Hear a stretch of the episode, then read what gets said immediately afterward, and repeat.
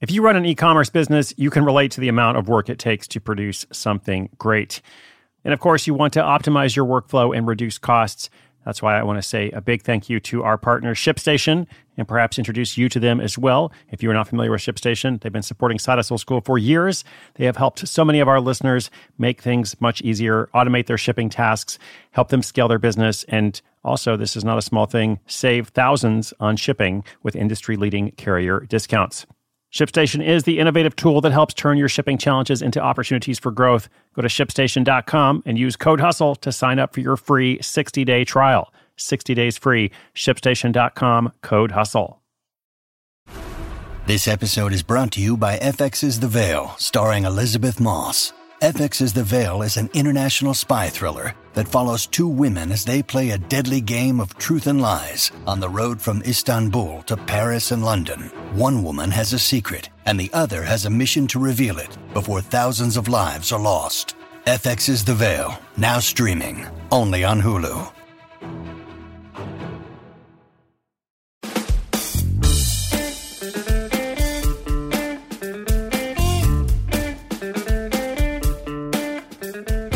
Let's talk today about the business model of operating a curatorial website. Curatorial website curation. What do I mean by that? Well, there are a lot of successful blogs that have built a huge following by curating various content, uh, various things or items that they found online. For example, this is why thisiswhyimbroke.com has amassed hundreds of thousands of followers posting about cool gadgets. And that site earns affiliate commissions whenever visitors click through to purchase those gadgets from Amazon.com and other merchants.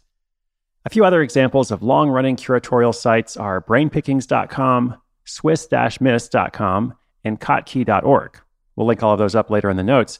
All of them rely on a combination of direct donations and advertising. In most sites like these, there's a mix of original writing combined with a lot of posts that are basically like, you know, hey, go look at this thing, where the curator is simply passing on interesting items to their readers. So we're going to look at a detailed example today. Uh, by the way, welcome to Side Hustle School. My name is Chris Guillebeau. So glad you're here. And in this story today, jealousy leads to opportunity when a bored graphic designer channels her love of artwork into an online masterpiece that celebrates artists across the globe.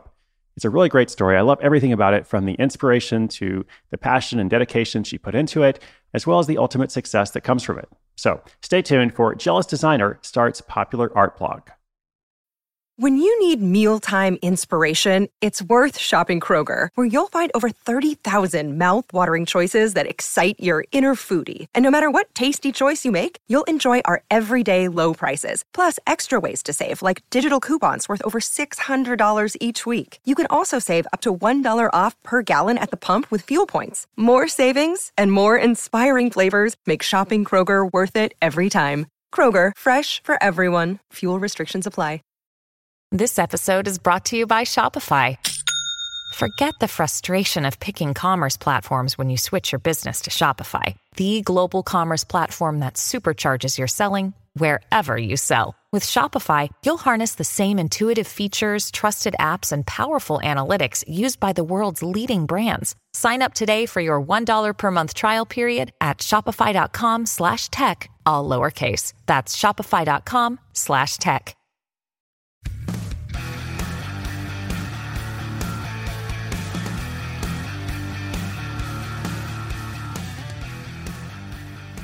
No doubt you've heard the story of the starving artist.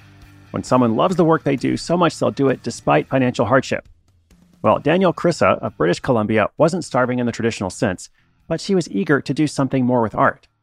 She'd always had a creative streak and hoped that one day she'd be able to craft a career around her talents. But it can be tough to make money as a creative. On top of that, art can be subjective. The outside world determines if what you've built is valuable or not, and some of the most famous artists in history were only appreciated after their time.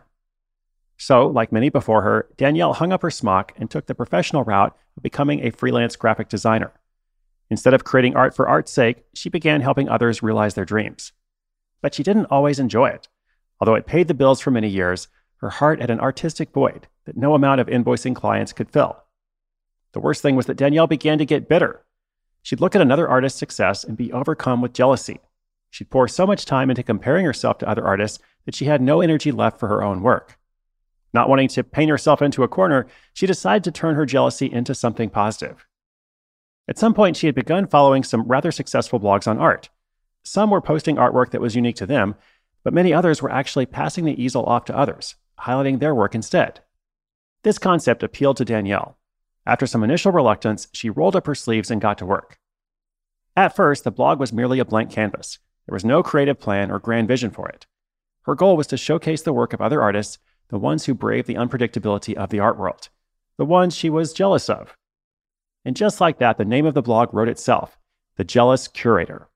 Since envy was the topic of the day, she even added a fun little tagline I wish I'd thought of that. With the domain name selected and a $20 hosting plan purchased, Danielle now had a little artistic studio to call home, an online home at least, an online studio. In no time at all, that blank canvas began to fill with color. She stumbled across an artist's work she admired, she'd write a few words about it and publish it on the blog. Afterwards, she'd reach out to that artist to let them know that they'd been featured. Although she didn't realize it at the time, this small piece of outreach enabled her to build a community. Each time she shared someone's work, they'd share her write up with their own audience, and then some of those people would subscribe and become regular readers of The Jealous Curator. In this way, she started to grow quite a following. In fact, her readership grew by leaps and bounds, eventually reaching more than 250,000 Facebook fans and 180,000 on Instagram. Her inspiration grew along with it. What started as a small project to get her out of a creative rut began to transition into a fully fledged passion. At that stage, just one thing was missing monetization. Danielle was now an artist in her own unique way, but she was still a struggling artist since she wasn't getting paid for it.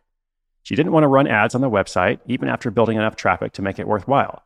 She felt that it would take away from the aesthetic that she had created. Not wanting to compromise on her values, she did what she did best she got creative.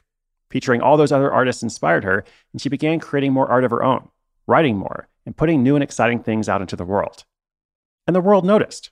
Although she was still working as a freelance graphic designer, opportunities began coming her way because of the blog and because of the huge community of envious art lovers she had grown. She was offered a book deal to write about the dreaded creative block that often prevents artists from working. True to form, she went out and interviewed 50 other artists for the book. That book led to two others through the same publisher, and she began receiving speaking opportunities to share her unique insights. She was featured on podcasts like Being Boss and even landed a spot on Oprah's show and magazine. And here's the interesting thing through those books and speaking opportunities, she was beginning to get paid. The money was still such a byproduct of enjoying herself that she didn't even keep track of it. It wasn't until Danielle and her husband were doing their taxes in 2016 that she realized she'd made $40,000 from projects related to the Jealous Curator that year. That number was all the proof she needed to go full time. The way she saw it, if she could bring in $40,000 without trying to make money, what heights could she reach if she did? She wrapped up her freelance gigs and put all of her focus into the Jealous Curator. Since making that decision three years ago, Danielle has published another book and significantly increased the number of speaking engagements. There have been so many opportunities that she's managed to triple her income and has no plans to slow down. In hindsight, she says that she might have jumped from her day job a little sooner, but other than that, there's not really anything she would go back and do differently. As Bob Ross might say, we don't make mistakes, just happy little accidents. Now that she's found a way to make a living with art, Danielle has some advice for anyone else out there with the same aspiration, or anyone who wants to write online about any topic. She says if you start a design blog because they seem popular, but you don't live and breathe design, it's not going to last. Write about what you care about. Write about what you love. If it's rock gardens or cats or vegan recipes, write about that. You'll find your people and you'll be more excited to write tomorrow's post. So for Danielle, 2019 is all about two things She's pitching a kid's book and focusing on her own collage based artwork with a solo show coming up in Toronto. And of course, through all of it, she'll still be posting daily to the Jealous Curator.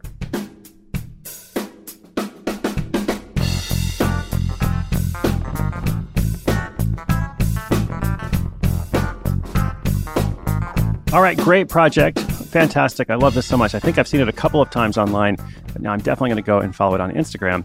Now, a couple of key points here, though. Um, it, to do this right, like to truly build this kind of business, it, it absolutely can become a sustainable revenue source, uh, community that stays with you for years and years. But it's not going to happen without work. This is definitely not a get rich quick plan.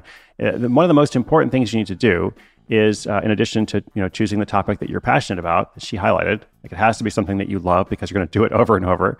But also, you have to post often and you have to post consistently. Uh, you want people to keep coming back to your site over and over. You want them to see it as this like flagship resource. Uh, and for that to happen, most people who are successful with this kind of curatorial approach, uh, they are posting daily. Sometimes they're posting several posts a day, and it's not necessarily an overwhelming task because what you're posting is essentially discovery. Like, oh, I, I, found this thing, go and look at it. Here are a couple of sentences about it. Maybe here's a paragraph or two about it. And sometimes it could be more, sometimes less, but it is somewhat about volume. It's about finding your voice, the right topic, etc. Uh, but then just you know doing it over and over. And the second key pathway, something that I mentioned briefly in the story, uh, each time she shared someone's work, they would share her write up with their own audience. And then some of those people would subscribe and become regular readers. So that is absolutely the right strategy in this approach. I would just caution you and say it's, it's not always so simple. Like not every feature you do is going to share with their audience and, and you know bring in those subscribers. It's the kind of thing that increases and ramps up over time. For a long time, you really just need to be focused on doing the work. And so it's not so much, you know, if you build it, they will come. Um, but in this case, you have to do a lot of building. That's my only caution, but I think it is a wonderful business model and it does still work. There are still people doing it in lots of different ways. So I will leave you with that today. More to come tomorrow, of course, and every day from there on out. Uh, inspiration is good, but inspiration with action is so much better. I hope you're taking action on something that you believe in. Today's show notes, including links to uh, the sites I mentioned in the introduction, uh, as well as Danielle's work, of course, uh, will be at sidehustleschool.com slash 818. That is for episode 818. We are rolling along, posting daily, posting consistently, because I believe in this mission and because I care about you. I want it to be helpful and useful to you. All right, that's all for now. Thanks so much. My name is Chris Guillebeau. This is Side Hustle School.